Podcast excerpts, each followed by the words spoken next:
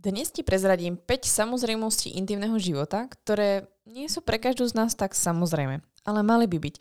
A dúfam, že po dnešnej epizóde zlepšia nie len tvoje valentínske rande, ale celkovo intimný život a tvoje zdravie. Čo keby ženy vedeli, ako jesť, cvičiť a žiť v súlade s ich ženským telom? Mali by zdravý cyklus, prestali sa báť a žiť v istote? Čo by boli potom schopné?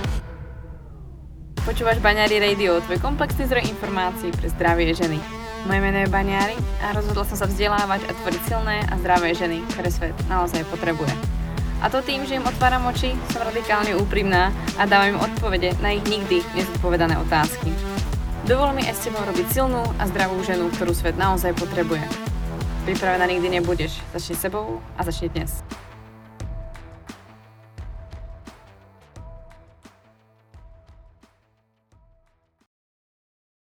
Dnešná epizóda bude krátka, ale za to veľmi praktická. Vybrala som ti 5 bodov alebo takých oblastí, ktoré sú bežnou súčasťou našeho intimného života, ale žiaľ sa o nich nehovorí dostatočne. Aspoň v priebehu niekoľkých epizód, ktoré som s vami natočila alebo mala rozhovory s hostiami, tak stále sme narážali na body alebo na miesta, ktoré sú stále tzv. tabu alebo nie sú samozrejmosťou pre každý pár alebo pre každú ženu. A povedzme si pravdu a možno sa k týmto informáciám dostaneme častokrát nie úplne najlepšou cestou a musíme si tým prejsť vlastnou skúsenosťou, ktorá môže bolieť, byť nepríjemná a práve narušiť napríklad náš intimný život. Vybrala som schválne tie, ktoré sa týkajú našeho ženského zdravia, ale celkovo z ženstva ako takého. A v minulej epizóde, pokiaľ si ju počúvala, ak nie, tak určite ju odporúčam, sme si hovorili o zdraví vaginálneho mikrobiomu a krčka maternice, spojitosti samozrejme i s HPV. Um, Takže pokiaľ si ju nepočula, určite odporúčam, pretože sa dozvieš veľmi veľa informácií. A tieto informácie, ktoré som povedala v minulej epizóde, už nebudem dneska toľko spomínať, takže aby som vysvetlila, prečo nejdem do hĺbky alebo ďalej a prečo tá epizóda je o dosť kratšia, tak je práve kvôli tomu, že nechcem stále hovoriť to isté dokola a už ste to počuli prípadne v minulej epizóde. Takže pokiaľ som nepočula, určite si ju pustí.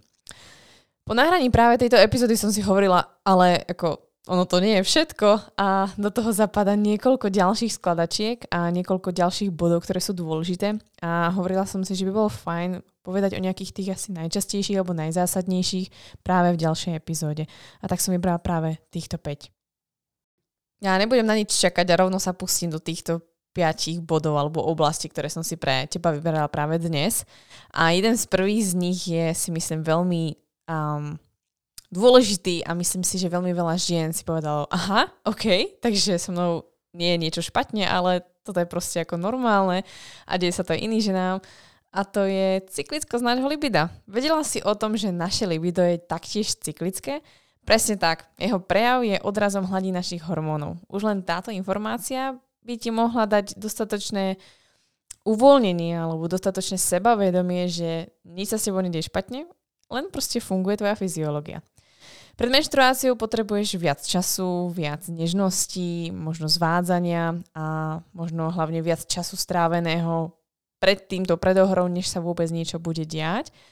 Naopak, v oblasti, alebo teda v e, čase ovulácie to môže byť taká tá rýchla záležitosť alebo jednoducho záležitosť s veľmi vysokým výnosom za razantne kratší čas.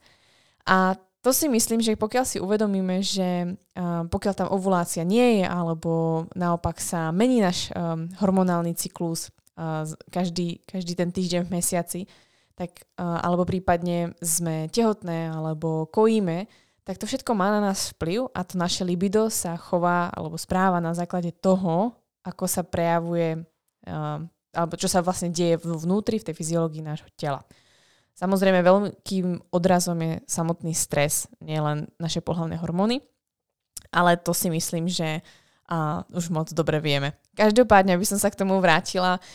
Rozhodne si nevyčítaj, že nemáš chuť alebo nemáš náladu, pretože by partner chcel. Radšej sa pozri na to, naozaj čo sa deje, v akej fáze cyklusy a čo sa deje vo tvojom živote, pretože práve môže byť veľmi veľkým faktorom napríklad stres. Pretože samozrejme sú tu aj momenty, kedy partner nechce a my chceme. A vtedy vlastne je špatne niečo s ním? Rozhodne nie. Jednoducho deje sa niečo aj v nás. A ovplyvňuje nás nielen tá hormonálna časť v našom tele, ale aj to okolie alebo tá situácia, v ktorej aktuálne sme. Takže ako som hovorila, vo všeobecnosti naše libido ovplyvňuje hladina našich pohlavných hormónov. Zároveň súčasťou hrá veľmi veľkú rolu, najmä teda u nás žien, i keď ja si myslím, že aj u mužov dostatočne, ale vidím to hlavne u nás žien, je miera stresu, ktorú aktuálne zažívame alebo ktorej aktuálne sme. Naozaj nie si jediná hlavou niekde inde v práci, v povinnostiach, čo asi deti robia, kým Áno, kým máte napríklad spoločnú chvíľku. Veľmi veľa žien sa práve týmto trápi a nehovorí o tom. Jednoducho to bere ako štandard a možno si to niekedy, niekedy vyčíta, že hej, ja by som sa chcela sústrediť alebo uvoľniť alebo jednoducho byť iba v tom momente, ale mám pocit, že sa na mňa díva strašne veľa očí alebo chcela by som vedieť, čo si vôbec o mne partner myslí a, a ako asi vyzerám z rôznych uhlov a, a premýšľam nad tým vlastne, ako asi pôsobím a som pekná a není tu moc svetla a no, poznáme to. Určite si to niekedy zažili. A pokiaľ nie a dokážete sa maximálne uvoľniť, gratulujem a verím, že sa vám nikdy také niečo nestane, pretože pokiaľ to občas mávate v hlave, pokiaľ sa občas ako pristihnete pri tomto, alebo sa vám to stáva často a vy sa kvôli tomu neviete uvoľniť, môže to razantne ničiť ten samotný um, čas, ktorý spolu trávite a samozrejme takto je veľmi ťažké dosiahnuť nejakého vzrušenia orgazmu, ktorý potom má samozrejme tie benefity aj pre nás, hlavne tie zdravotné. Ono je to taká vlastne ako divná smyčka, pretože no divná, ona je asi logická z toho všetkého, z tej podstaty, ale vlastne ako nie je úplne praktická v dnešnej dobe a to je, keď máte extrémne veľa stresu, no tak telo sa nechce v tej dobe ako rozmnožovať. Takže je veľmi ťažké dosiahnuť nejakého orgazmu. A súčasne, keď vlastne nedosahujete nejaký orgazmus, respektíve takto, keď by ste dosahovali orgazmus alebo to vzrušenie, tak vám to môže pomôcť k tomu, aby ste lepšie zvládali stres, respektíve toho stresu mali o dosť menej. Takže občas je to o tom skúsiť to inak, alebo dať si čas, alebo vlastne začať nejak postupne. Pochopiť sa. Každopádne, ak ťa táto, tento bod zaujal a uh, celkovo ťa zaujíma téma cyklickosti v rámci témy libida alebo celkovo naše libido, určite si vypočuj epizódu 124 alebo sa prípadne zapojiť do našeho členstva, kde sme sa v tejto téme maximálne hrabali a venovali sme jej pozornosť, pretože je proste dôležitou súčasťou nášho života. Ďalším bodom je výber lubrikačného gélu, ktorý sa stáva čoraz väčšou súčasťou intimného života. A vo všeobecnosti tento produkt alebo celkovo tohto pomocníka hľadáme v časoch, kedy potrebujeme dodať lubrikant nášmu telu. Naše telo vlastne prirodzene tvorí pri vzrušení a pri optimálnych hladinách hormónov tekutinu, ktorá vlastne pomáha, aby a vlastne nedokázal, nedochádzalo vlastne tzv. treniu, aby vlastne tá lubrikácia vlastne tam bola dostatočná. A čiže sa tvorí dostatočne aj hlien. No a vlastne je logické, keď si spomenieme na určité fázy života alebo fázy nášho menštruačného cyklu, alebo si spomenieme, ako sa cítime, že naozaj máme pocity doslova takého sucha počas nášho menštruačného cyklu, alebo pokiaľ ste už v menopauze, alebo pokiaľ aktuálne nemáte menštruáciu, a máte nízky estrogen, tak môžete zažívať naozaj tzv. tú suchosť. A to je práve kvôli to, že estrogénu nie je dostatok a logické je, že vlastne v tomto období sa vám môže práve hodiť lubrikant ako dobrý pomocník. To je jeden z príkladov. Samozrejme po lubrikantu môžete siahnuť aj z ďalších uh, iných dôvodov, či prípadne celková ako preferencia pri pohľadnom styku. Každopádne, um, vráťme sa k samotnému gelu. Prečo som ho zaradila v podstate do týchto oblastí alebo týchto bodov, ktoré si dnes hovoríme? Naozaj nie je totiž jedno, aký gel sa dostane do našeho vaginálneho mikrobiomu alebo celkovo do vaginálneho prostredia. Opäť by som sa pre viac detailov chcela vrátiť k minulej epizóde, pretože um, tam sme si o vaginálnom mikrobiome a o všetkom okolo toho povedali dostatočne. Takže pokiaľ si to nepočula, vrátim ťa späť do minulej epizódy. Každopádne, jednoducho povedané, naša vagína je sliznica, ktorá produkuje sekret, ale i zároveň absorbuje to, čo sa vlastne do nej teoreticky môže dostať. Tak podobne, ako to robia napríklad naše ústa alebo iné časti tela, kde, kde vlastne sa nachádza sliznica. O to viac, že má vlastne tá vagína svoj špecifický mikrobióm, vaginálny mikrobióm, ktorý sa snaží vlastne o udržiavanie kyslého pH. Toto kyslé pH sa veľmi často môže rozhodiť tým, ako žijeme v dnešnej modernej dobe. Jedným z tých uh, foriem, ako sa môže to pH narušiť, a my sa dostaneme aj k ďalším, je práve napríklad nevhodný výber gelu alebo iných produktov, ktoré môže toto pH narušiť. A tak si vlastne nabehneš na kvasinky, prípadne na to, že sa oslabí tento mikrobióm, naruší sa toto optimálne pH a samozrejme to môže spôsobiť prípadne nejaké ďalšie komplikácie, pokiaľ sa to nejakým spôsobom nerieši. Pri výbere preto lubrikačného gélu by som siahala po určitých typoch lubrikačných gélov a určite by ti to teda nemalo byť jedno. Takže pokiaľ máš možnosť a používate lubrikačný gel, rozhodne začnite siahať viac po produktoch, ktoré sú aspoň vegánske a nie sú testované na zvieratách. Tie by mali vlastne splňať väčšinu kritérií, ktoré si ešte povieme. Nemal by tento lubrikant obsahovať nejaké alergény, nemal by vlastne byť nebezpečný pri tehotenstve, nemal by obsahovať parfém, farbivá, sladidla, silikóny alebo parabény. Jednoducho nemá ťa dráždiť a nemajú sa do tela dostávať látky, ktoré tam jednoducho nemajú čo prirodzene robiť. Pokiaľ nevieš, kde siahnuť po takomto lubrikačnom gele, my sme si tu námahu dali a lubrikačné gely sme dali aj práve do nášho, alebo teda na náš e-shop Baňari Store. A musím povedať teda, že sme boli milo prekvapené, koľko lubrikačných gelov sme už od začiatku spustenia e-shopu poslali. Každopádne fungujú očividne veľmi dobre. Urobme si na chvíľku takú malú pauzičku, aby som ťa nezahltila zase informáciami, pretože je to veľmi ľahké pre mňa. A dovol mi prečítať ti pár recenzií na naše probiotika. S probiotikami som veľmi spokojná, pár dní som pocitovala svrbenie zo spodu a snažila som sa rôzne si pomôcť, ale až keď som začala užívať probiotika, prišla skutočná úľava. Musím podotknúť, že stačili dve tablety, takže po dvoch dňoch svrbenie prestalo. Jedna tableta za deň. Užívam rozhodne ďalej. Ďakujem za všetky ženy a tak super produkt. Zároveň držím palce, nech sa vám darí v tom, čo robíte, pretože to robíte naozaj dobre. Moc ďakujeme, Baru. Naprosto překvapená v nejlepším slova zmyslu. To je první, co mě pri hodnocení napadne. Vyzkoušela jsem už několik probiotik pro ženy i dvojnásob drahších a necítila žádný rozdíl. Tady jsem si vzala jednu tabletu a hned jsem pocítila změnu k lepšímu pri močení. Ovšem, co nejvíce oceňuji a čeho jsem si všimla, je komfort tam dole. Měla jsem před užívaním takový nepříjemný výtok, který zmizel po třech až čtyřech dnech. Objednávám už třetí balení a žádná jiná probiotika už hledat nepotřebuji. Prostě dva dny, uži- dva dny užívání a hned změna k lepšímu. Naprosto neuvěřitelné. Moc děkuji za tento produkt a těším se na případně další. Moc ďakujeme, Terry.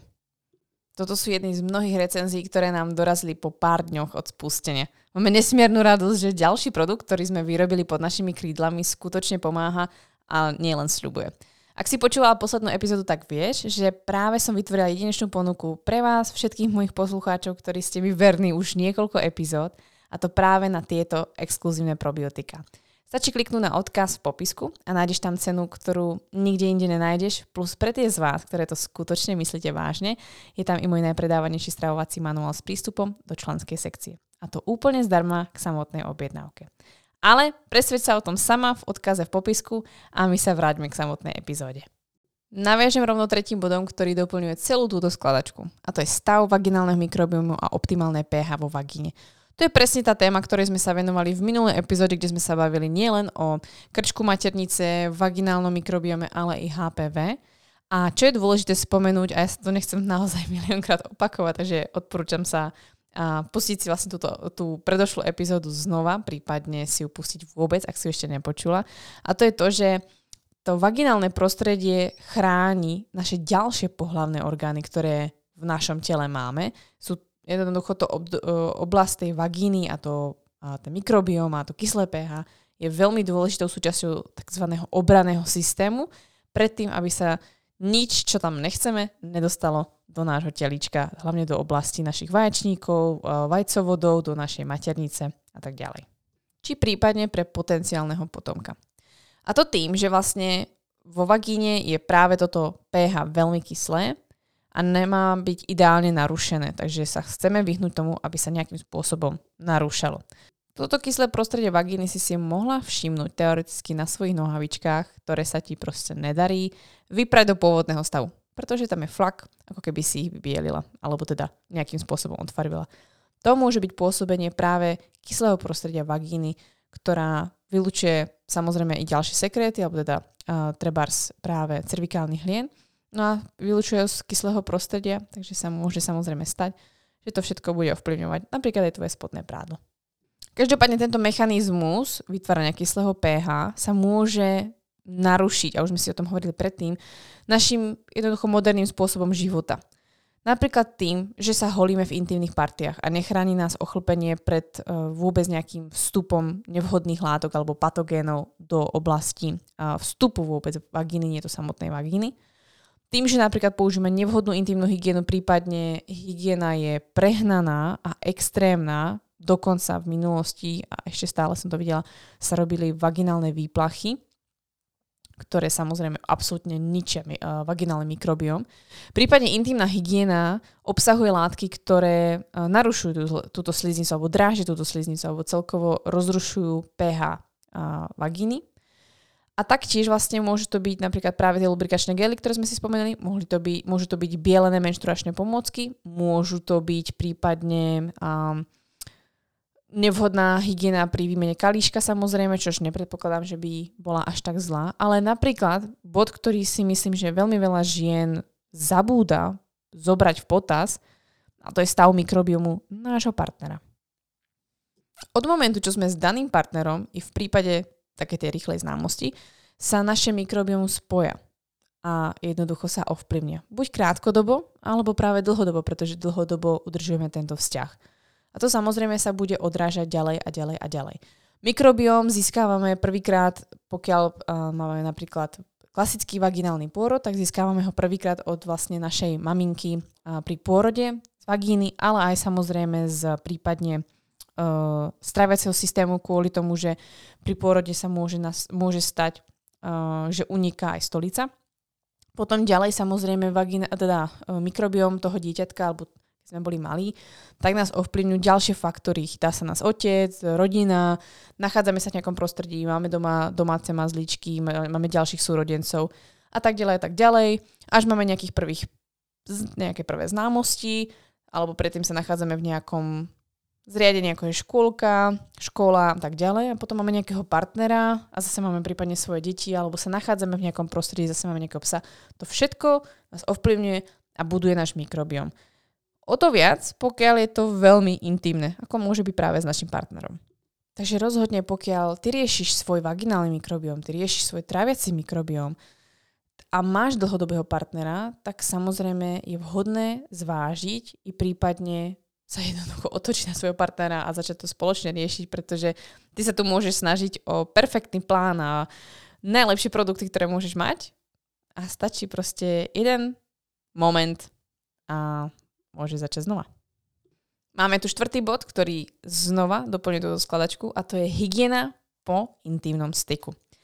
Je to jedna zo samozrejmostí, ktorá sa ale moc nikde neučí a keď, tak sa moc nevysvetľuje prečo, takže to treba ľudia nerobia. Po intimnom styku sa doporučuje ísť na malú toaletu a umyť oblasť vulvy, či prípadne zvoliť sprchu. K tomu by som ešte doplnila, že sa je vhodné utierať v smere od vaginálneho vstupu smerom dopredu.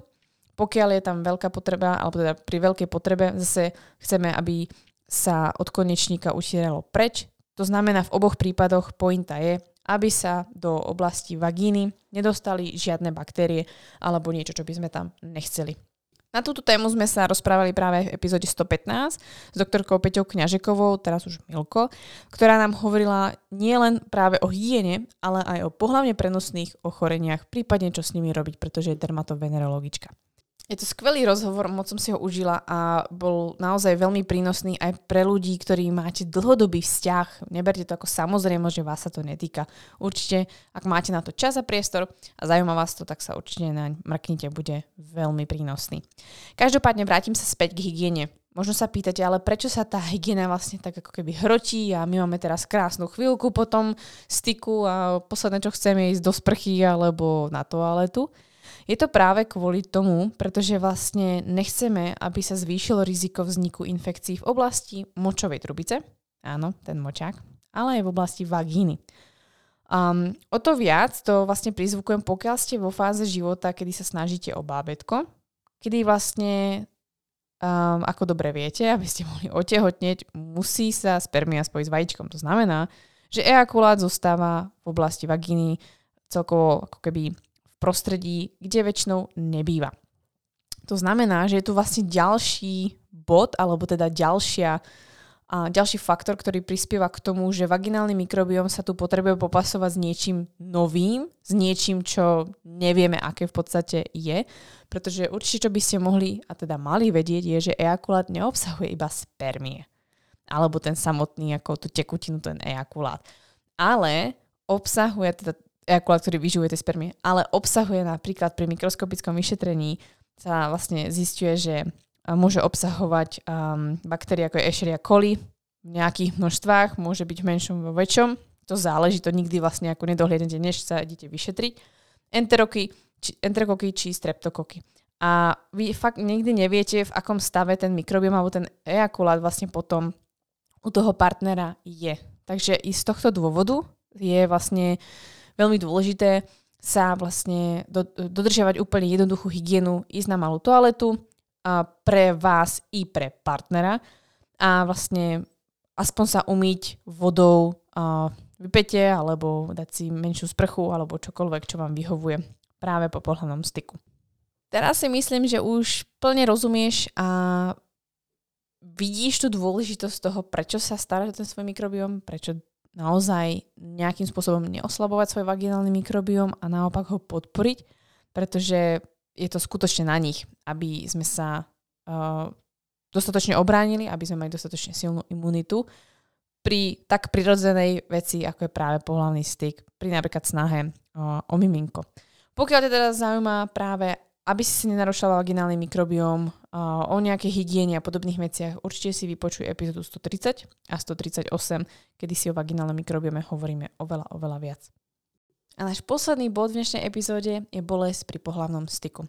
Práve v epizóde 134 som sa venovala tejto téme viac a do podrobnosti, kedy som sa snažila vyzdvihnúť, že bolesť pri pohľadnom styku nie je nič, čo je normálne a nemali by sme normalizovať, i keď je veľmi častou súčasťou našich intimných životov. Občas pichne, občas zabolí, zmeníš polohu, um, občas si vlastne nevieš predstaviť, že ten styk môže vyzerať inak. Niektoré ženy sa vyhýbajú pohľadnému styku práve kvôli bolesti. Pokiaľ sa ťa táto téma týka, Uh, alebo je dočasná, pretože treba estrogén je nízky, alebo sa ťa týka, pretože máš napríklad diagnózu cysty, uh, nejakého nálezu alebo endometriózy, tak sa určite vrhni na túto epizódu, kde ti dávam praktické rady, čo s tým prípadne robiť a ako vyhľadať vhodnú pomoc. No a v tomto momente dúfam, že niektorý z týchto bodov ti zacinkal do uší a zlepší ti nielen tvoje zdravie, ale aj tak intimný život, prípadne Valentín, ktorý tu bude za chvíľku. Určite sa mrkni na epizódy, ktoré som ti odporúčila, nájdeš v nich mnoho praktických rád a na záver by som ti rada pripomenula, že moja jedinečná ponuka, ktorú som spustila iba pre vás poslucháčov, práve pre naše probiotika, bude končiť za pár dní. Tak ju využi a nakúp si zásoby probiotik aj pre seba. A my sa počujeme na budúce. Maj sa krásne.